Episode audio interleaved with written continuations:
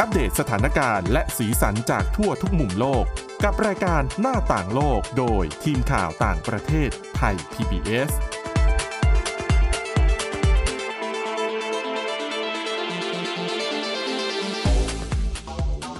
สวัสดีค่ะ คุณผู้ฟังนี่คือรายการหน้าต่างโลกนะคะ ตอนนี้เราก็ยังคงเกาะติดกระแสเรื่องของสงครามอิสราเอลฮามาสซึ่ง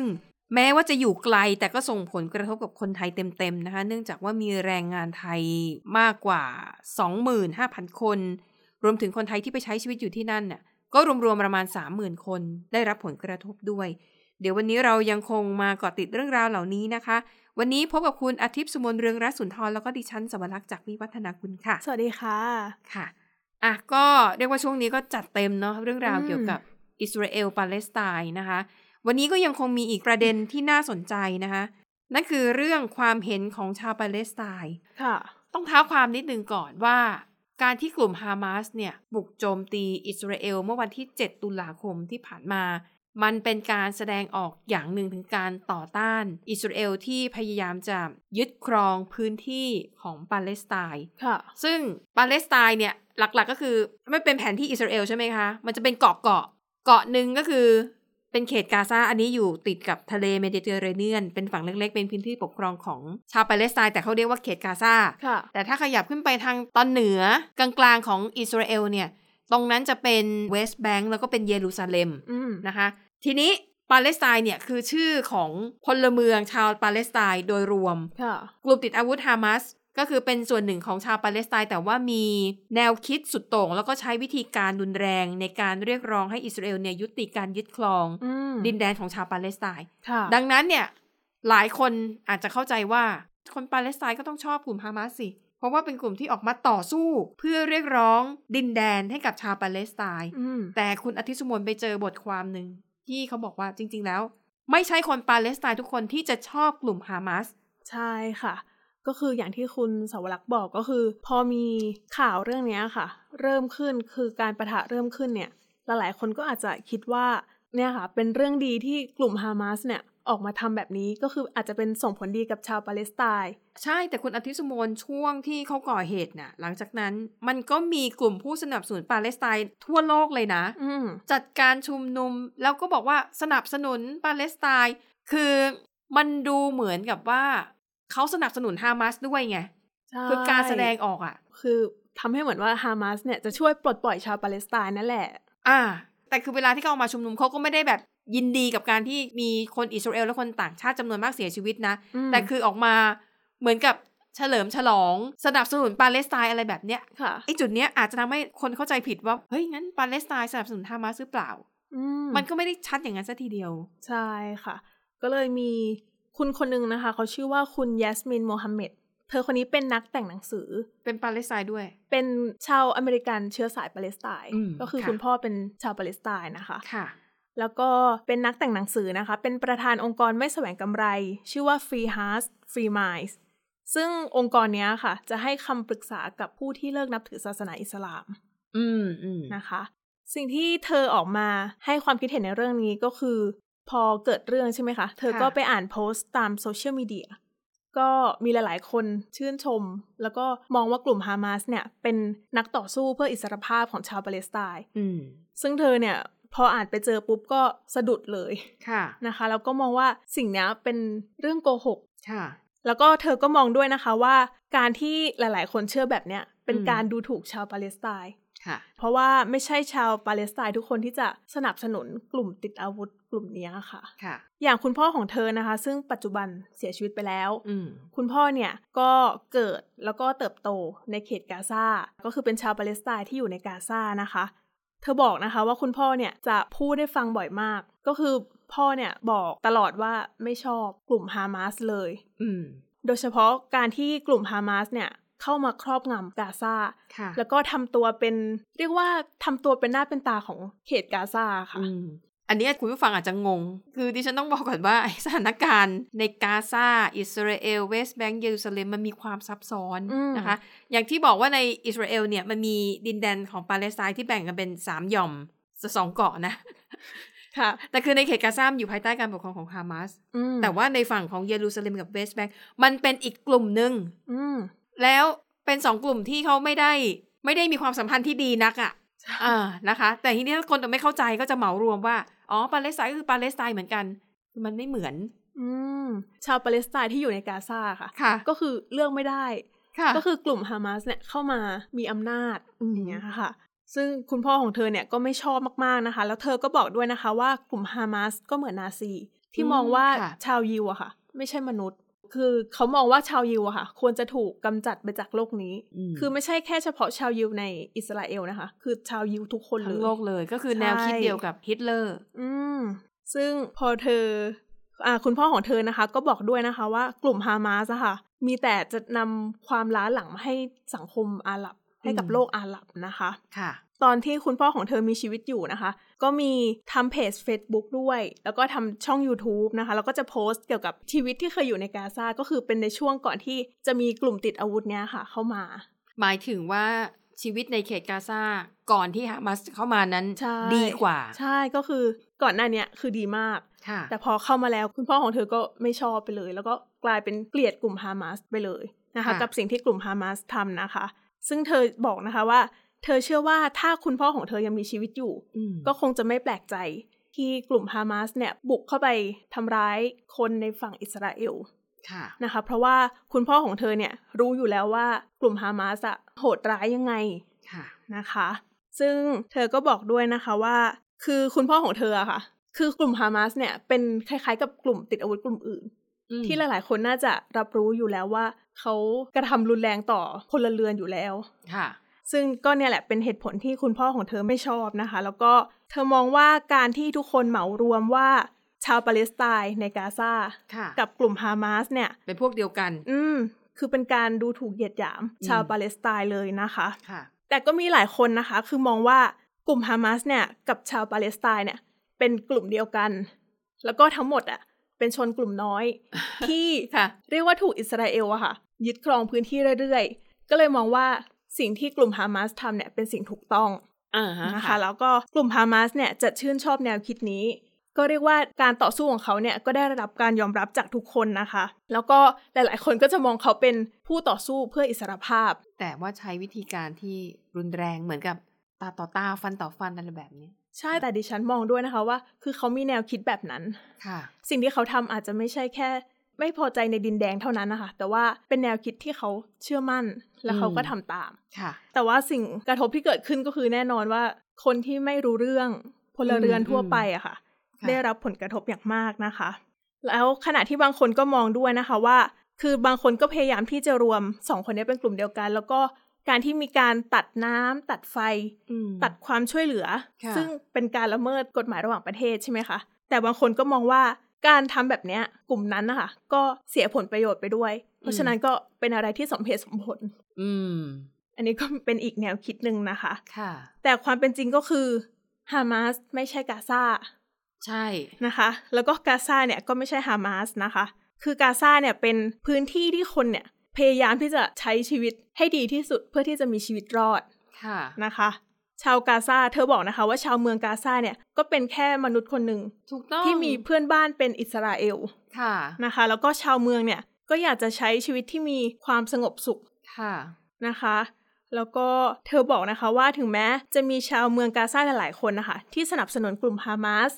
แต่ว่าในผลสำรวจความคิดเห็นเมื่อเดือนกรกฎาคมที่ผ่านมานะคะ พบว่า 50%เนี่ยอยากให้ฮามาสอะค่ะหยุดการกระทำที่จะไปจุดชนวนให้เกิดความขัดแย้ง อืม นะคะก็คือประมาณครึ่งหนึ่งเลยนะคะ แล้วก็อยากให้ฮามาสเนี่ยยอมรับในดินแดนที่เหลืออยู่อะค่ะ ก็คือ เออพูดง่ายๆคือรับสภาพ อืม นะคะ ไม่ใช่ไปกระทำอะไรแบบนี้ เพราะว่า ค่ะ ผลกระทบที่ตามมาเนี่ย ประชาชนก็ได้รับผลกระทบตามไปด้วย ค่ะอ่ะย้อนความนิดนึงนะคะว่าฮามาสเนี่ยเคยทำอะไรไว้บ้าง คือฮามาสเนี่ยเป็นกลุ่มติดอาวุธที่มักจะใช้ความรุนแรง วิธีการก็คือบางทีจะยิงจรวด อืม ข้ามไปทางฝั่งอิสราเอล และเหมือนคุณเอาไม้จิ้มฟันอะไปโยนใส่ยักษ์อะแต่ว่าเวลาที่ยักษ์มันตอบโต้กลับมาเขาคว้างก้อนหินลงมาใส่คุณนะคือความเสียหายในฝั่งกาซาเนี่ยคือช้ำหนักกว่าอิสราเอลอยู่แล้วอะนะคะ แล้วก็เป็นอย่างเงี้ยมาเรื่อยๆ แต่ทีนี้เวลาที่อิสราเอลตอบโต้กลับเนี่ย ยิงจรวดยิงขีปนาวุธเนี่ย ประชาชนที่เขาไม่ได้รู้เรื่องด้วยเนี่ย อืม เขาก็ไม่ได้มีทางหลบหนีไปทางไหน แต่กลุ่มฮามาสเนี่ยรายงานข่าวระบุว่า เขามีอุโมงค์ใต้ดิน เป็นเส้นทางหลบหนี เวลาอิสราเอลโจมตีมากลุ่มฮามาสก็มุดหลบลงไปใต้ดิน แต่ประชาชนเนี่ย อืมค่ะ เขาไม่ได้มุดหลบไปไหน เขาก็ใช้ชีวิตอยู่ตามบ้านเรือน ดังนั้นผู้เสียชีวิตมันก็คือประชาชนที่ไม่ได้เป็นผู้ก่อเหตุ ไม่ได้เกี่ยวข้องกับความรุนแรงใดๆทั้งสิ้น แต่ต้องมารับเคราะห์ ใช่ จากการกระทำของกลุ่มฮามาสคือกลุ่มฮามาสก็ทำแบบนี้เป็นระยะระยะนะคะ จนกระทั่งไอเหตุเมื่อวันที่ 7 ตุลาคมนั้นถืออุกอาจที่สุด อืม ตั้งแต่ในรอบ 70 ปีที่ผ่านมาเลย และเห็นไหมว่าผลกระทบเนี่ย ก็คือชาวปาเลสไตน์เนี่ยแหละ เดือดร้อนหนักที่สุดน่ะ ล้มตายบาดเจ็บกันไม่รู้ตั้งเท่าไหร่ ค่ะ ซึ่งเธอก็มองด้วยนะคะว่าในมุมมองของเธอนะคะ มองว่าอิสราเอลอะค่ะ มีสิทธิ์ที่จะป้องกันตัวเอง ค่ะ จากพอโดนทำร้ายใช่ไหมคะพอโดนโจมตีเนี่ยก็มีสิทธิ์ที่จะป้องกันตัวเองนะคะ แล้วก็รู้สึกเสียใจที่ชาวเมืองกาซาค่ะ ต้องมาชดใช้กับสิ่งที่กลุ่มฮามาสเนี่ยเป็นคนลงมือทำ ค่ะ เธอมองว่าต่อไปเนี่ยถึงแม้ว่ากลุ่มฮามาสเนี่ยอาจจะมีต่อ หรือว่าต่อไปอาจจะถูกแยก แต่ว่าคนในกลุ่มฮามาสเนี่ยก็อาจจะไปรวมเป็นกลุ่มอื่นต่อไป แต่ว่า อือหือ ชาวเมืองกาซาที่อยู่ตรงนั้นนะคะ ค่ะ ก็คือเขาไปไหนไม่ได้ เขาก็ต้องใช้ชีวิตต่อไป ซึ่งต่อไปอาจจะไม่ ค่ะ มีดินแดนให้อยู่ด้วย อ๋อ เพราะว่าอิสราเอลก็อาจจะเอาเหตุนี้เนาะ ใช่ ค่อยๆรุกคืบดินแดนในเขตกาซามากขึ้นไปอีก อืม อืม เนี่ยค่ะ ก็ ค่ะ เป็นมุมมองของเธอที่เนี่ยไม่ใช่ชาวปาเลสไตน์ทุกคนที่จะสนับสนุนกลุ่มฮามาส อืม ซึ่งแน่นอนกลุ่มฮามาสใช้ความรุนแรงตลอด แล้วก็ ค่ะ มาคู่กับความรุนแรง อ่าใช่ก็คือตาต่อตาฟันต่อฟันแรงมาก็ อืม แรงไปนะคะ ค่ะ อ่ะ เนี่ยก็เป็นเรื่องเนี้ยก็อาจจะทำให้คุณผู้ฟังเข้าใจความเป็นแบบปาเลสไตน์มากขึ้นดิฉันต้องบอกว่าอย่าไปฟันธงว่าฝ่ายนั้นไม่ดีฝ่ายนี้ไม่ดี เพราะว่าไอสิ่งที่มันเกิดขึ้นทุกฝ่ายต่างก็มีส่วนผิดพลาด มีความรับผิดชอบร่วมกันทั้งนั้น มันไม่มีขาวไม่มีดำค่ะ อื ไม่มีฝ่ายใดเป็นพระเอก ไม่มีฝ่ายใดเป็นผู้ร้ายเต็มตัว เหตุการณ์ที่เกิดขึ้นมันมีที่มาที่ไปที่มันสลับซับซ้อนนะ ค่ะ คะ แล้วก็ในเรื่องที่มาของผืนดินตรงนั้นตั้งแต่แรกค่ะ โอ้โห ต้องย้อนหลังไปเป็นพันปีนะคุณผู้ฟัง ซับซ้อนมากจริง ๆนะคะ ค่ะ ถ้าคุณผู้ฟังสนใจเรื่องราวประวัติศาสตร์นี้จริงก็ต้องแบบไปเซิร์ชหรือว่าไปหาอ่านดูเพราะว่ามันไม่สามารถเอามาเล่าจบได้แบบละเอียดครบถ้วนได้ใจความภายในเวลาสั้น ค่ะ ๆนะคะ แนะนำว่าใน YouTube เนี่ยมีหลายคนที่ทำออกมาเป็นภาษาไทยแล้วก็สื่อสารออกมาได้ระดับหนึ่งแต่ว่า คือมันต้องอ่านให้รอบด้านดูให้ครบทุกมุมอ่ะ อืม นะคะอ่ะมีอีกเรื่องหนึ่งก็ยังเกี่ยวข้องกับเรื่องของสงครามอิสราเอลกับฮามาสเช่นเดียวกัน อันนี้ก็น่าสนใจเป็นเรื่องเกี่ยวกับการป้องกันไม่ให้เด็กๆ เนี่ย ได้รับรู้เรื่องราวความโหดร้ายของสงคราม ใช่ค่ะก็คือพอเกิดเรื่องสงครามแบบนี้ใช่ไหมคะ ค่ะ หลาย ๆ โรงเรียนทั่วโลกอะค่ะ ก็คือออกมาเตือนให้ผู้ปกครองเนี่ย อยากให้เฝ้าระวัง เพราะ ค่ะ ว่าเด็กๆอาจจะไปเห็น อืม พวกภาพ ภาพสงครามต่างๆอะค่ะ ภาพความเสียหายต่างๆ ที่ถูกแชร์บนโลกออนไลน์ ค่ะ แล้วก็เด็กๆเนี่ยอาจจะไปเห็นได้ อืม ซึ่งโรงเรียนบางแห่งนะคะ ก็ออกมาเรียกร้องให้ผู้ปกครองเนี่ย ลบแอปพลิเคชัน พวกสื่อสังคมออนไลน์ ออกจากโทรศัพท์ของเด็กไปเลย Facebook ใช่ X Instagram อะไรพวกนี้ ใช่อะไร TikTok อืม อะไรก็ตามที่มีการแชร์ ค่ะ คลิปวิดีโอหรือภาพอะไรแบบนี้ได้อะค่ะ ค่ะ ซึ่งคุณคาร่าอาไลโมนะคะ เป็นรองศาสตราจารย์ สาขาเกี่ยวกับการสื่อสารนะคะ จากมหาวิทยาลัยในนิวเจอร์ซีย์นะคะ เขาก็ออกมาสนับสนุนแนวคิดนี้นะคะ คือเขามองว่าสิ่งเนี้ยเป็นสิ่งที่ควรทำก็ ค่ะ คือผู้ปกครองอะค่ะ ควรจะลบแอปพลิเคชันเหล่านี้ ในมือถือของเด็ก ใช่นะคะ โดยเฉพาะเด็กในช่วงวัยมัธยม หรือว่าเด็กกว่านั้น ไม่แต่ถ้าลบแล้วเด็กก็โหลดเองใหม่ได้ปะ ก็คือเขาอยากให้ดูด้วยว่าลบไปแล้วเด็กต้องไม่โหลดกลับมาด้วย เออ ค่ะ ซึ่งยากนะคะ ซึ่งจริงๆ ก็ต้องอธิบายให้น้องๆ เข้าใจว่า ช่วงนี้มันมีเหตุการณ์แล้วก็มันอาจจะมีภาพที่ยังไม่เหมาะสม อืม หนูยังไม่ควรจะดูนะลูกอะไรอย่างเงี้ยแม่เป็นห่วง ใช่อันนี้ ะ ก็เป็น อธิบายไป อีกวิธีหนึ่งเหมือนกัน ค่ะ นก็คือทีนี้มาดูเหตุผลแรกกันก่อนนะคะ คือเขาบอกว่าแน่นอนเลยว่า เนื้อหาคอนเทนต์อะไรก็ตามที่เกี่ยวกับความเสียหายอะค่ะ ค่ะ เป็นสิ่งที่ไม่เหมาะสมอย่างมาก อืม อ่า โดยเฉพาะนะคะ ถ้าเด็กคนนั้นเนี่ยมีครอบครัว มีคนรู้จัก หรือว่ามี อืม เพื่อนที่อยู่ในพื้นที่ที่เกิดความขัดแย้งอะค่ะ ค่ะ เพราะว่าถ้าเด็กไปเห็นภาพเหล่านี้อะค่ะ อาจจะเก็บไปคิดนะคะ อืม แล้วก็แน่นอนว่าอาจจะเกิดความ เป็นบาดแผลทางจิตใจ อื นะปะ มใช่ค่ะ ภาพที่เด็กๆไปเห็นนะคะ พวกภาพความรุนแรงบนสื่อสังคมออนไลน์นะคะ ค่ะ บางครั้งเราก็ไม่รู้ว่าเป็นภาพจริงหรือเปล่าด้วย โอ้ใช่เลย อืม อันนี้เป็นสิ่งที่เกิดขึ้นจริง ๆ ด้วยนะคะ ค่ะ บางทีไปเอาภาพเหตุการณ์เก่าตั้งหลายสิบปีแล้วก็ ใช่ แล้วก็เอามาเคลมว่าอ๋อนี่เป็นภาพเหตุการณ์ที่เพิ่งเกิดขึ้น แต่จริงๆคือเป็นเฟกนิวส์ อืมซึ่งเยอะมากๆเลย โดยเฉพาะช่วงแรก ๆ ที่เกิด ค่ะ เรื่องอะค่ะ ค่ะ เพราะว่าหลาย ๆ คนก็เอารูปเอาคลิปวิดีโออ ม มาโพสต์ อืม แล้วก็แปะแฮชแท็ก ค่ะ ทำให้เด้งขึ้นมา ห ค่ะ ลาย ๆ คนก็แชร์ต่อออกไปอีก อืม นะคะ ก็เป็นการส่งข้อมูลผิด ๆ ต่อไปอีกนะคะ ซึ่งเธอบอกด้วยนะคะว่า ไม่ว่าภาพนั้นจะจริงหรือไม่จริง อืม แต่ว่าพอเด็กเห็นไปแล้วอะค่ะ ก็จะไม่ลืม อืมค่ะ โดยเฉพาะถ้าภาพนั้นนะคะ ไปกระทบจิตใจ ค่ะ ก็จะเป็นเรื่องยากที่เราเนี่ยจะไปทำให้เขาลืมก็คงไม่ได้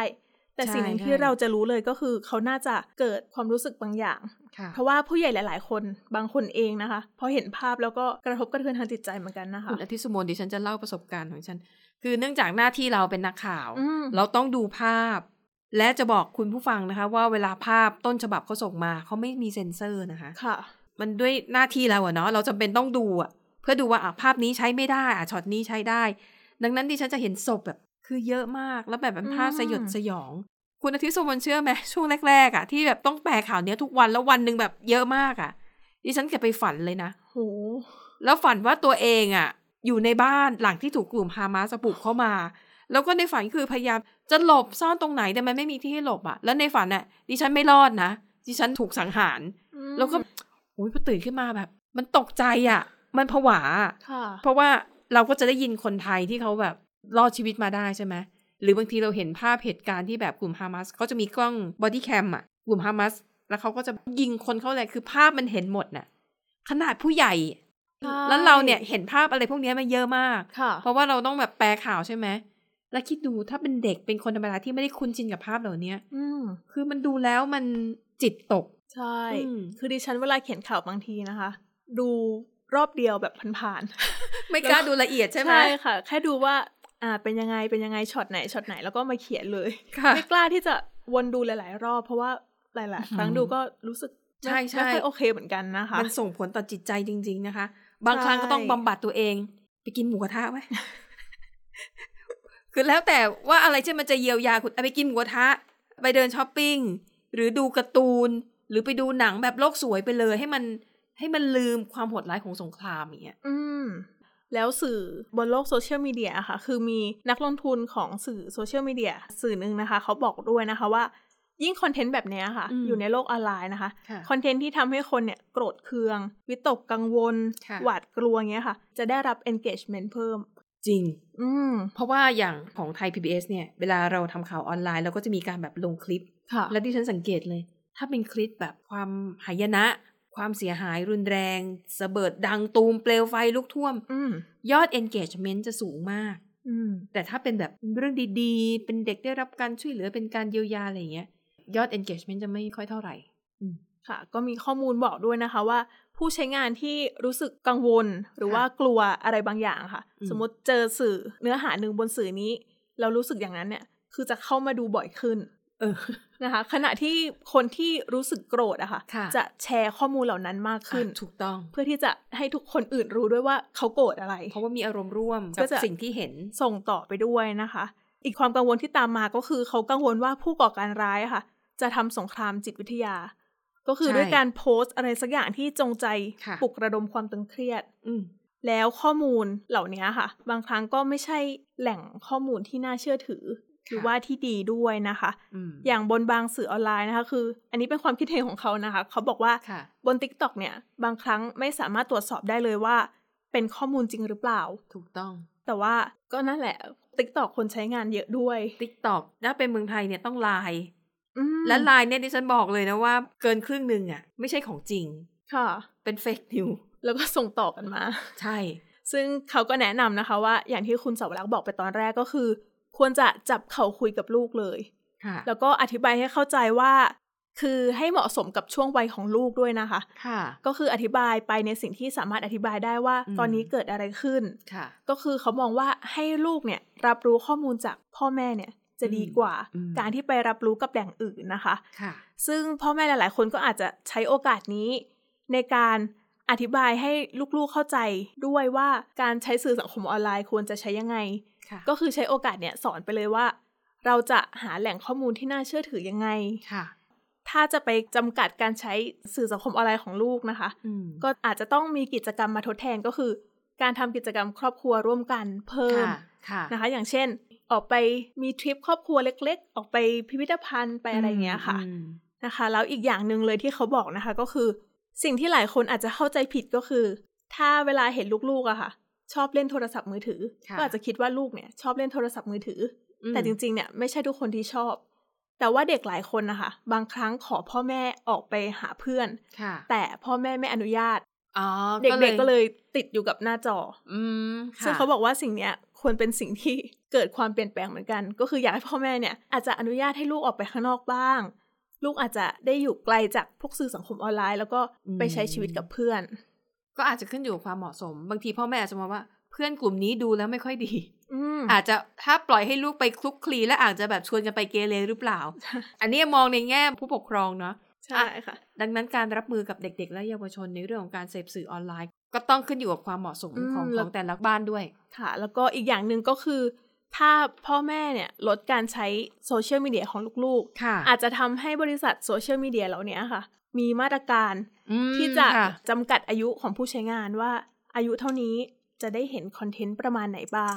ก็อาจจะเกิดความเปลี่ยนแปลงในระดับนั้นด้วย ค่ะ อืม อ่ะนั่นก็คือเรื่องราวนะคะเกี่ยวกับการดูแลคุ้มครองเด็กๆนะคะ ให้พ้น ค่ะ จากเอ่อสื่อปลอมข่าวหลอกลวงในสื่อสังคมออนไลน์ค่ะอ่ะและนี่ก็คือเรื่องราวที่พวกเรานำมาเสนอหวังว่าจะเป็นประโยชน์บ้างไม่มากก็น้อย หมดเวลาแล้วนะคะ เราสองคนและทีมงานลากันไปก่อนพบกันใหม่ตอนหน้า สวัสดีค่ะ สวัสดีค่ะ Thai PBS podcast. View the world via the voice.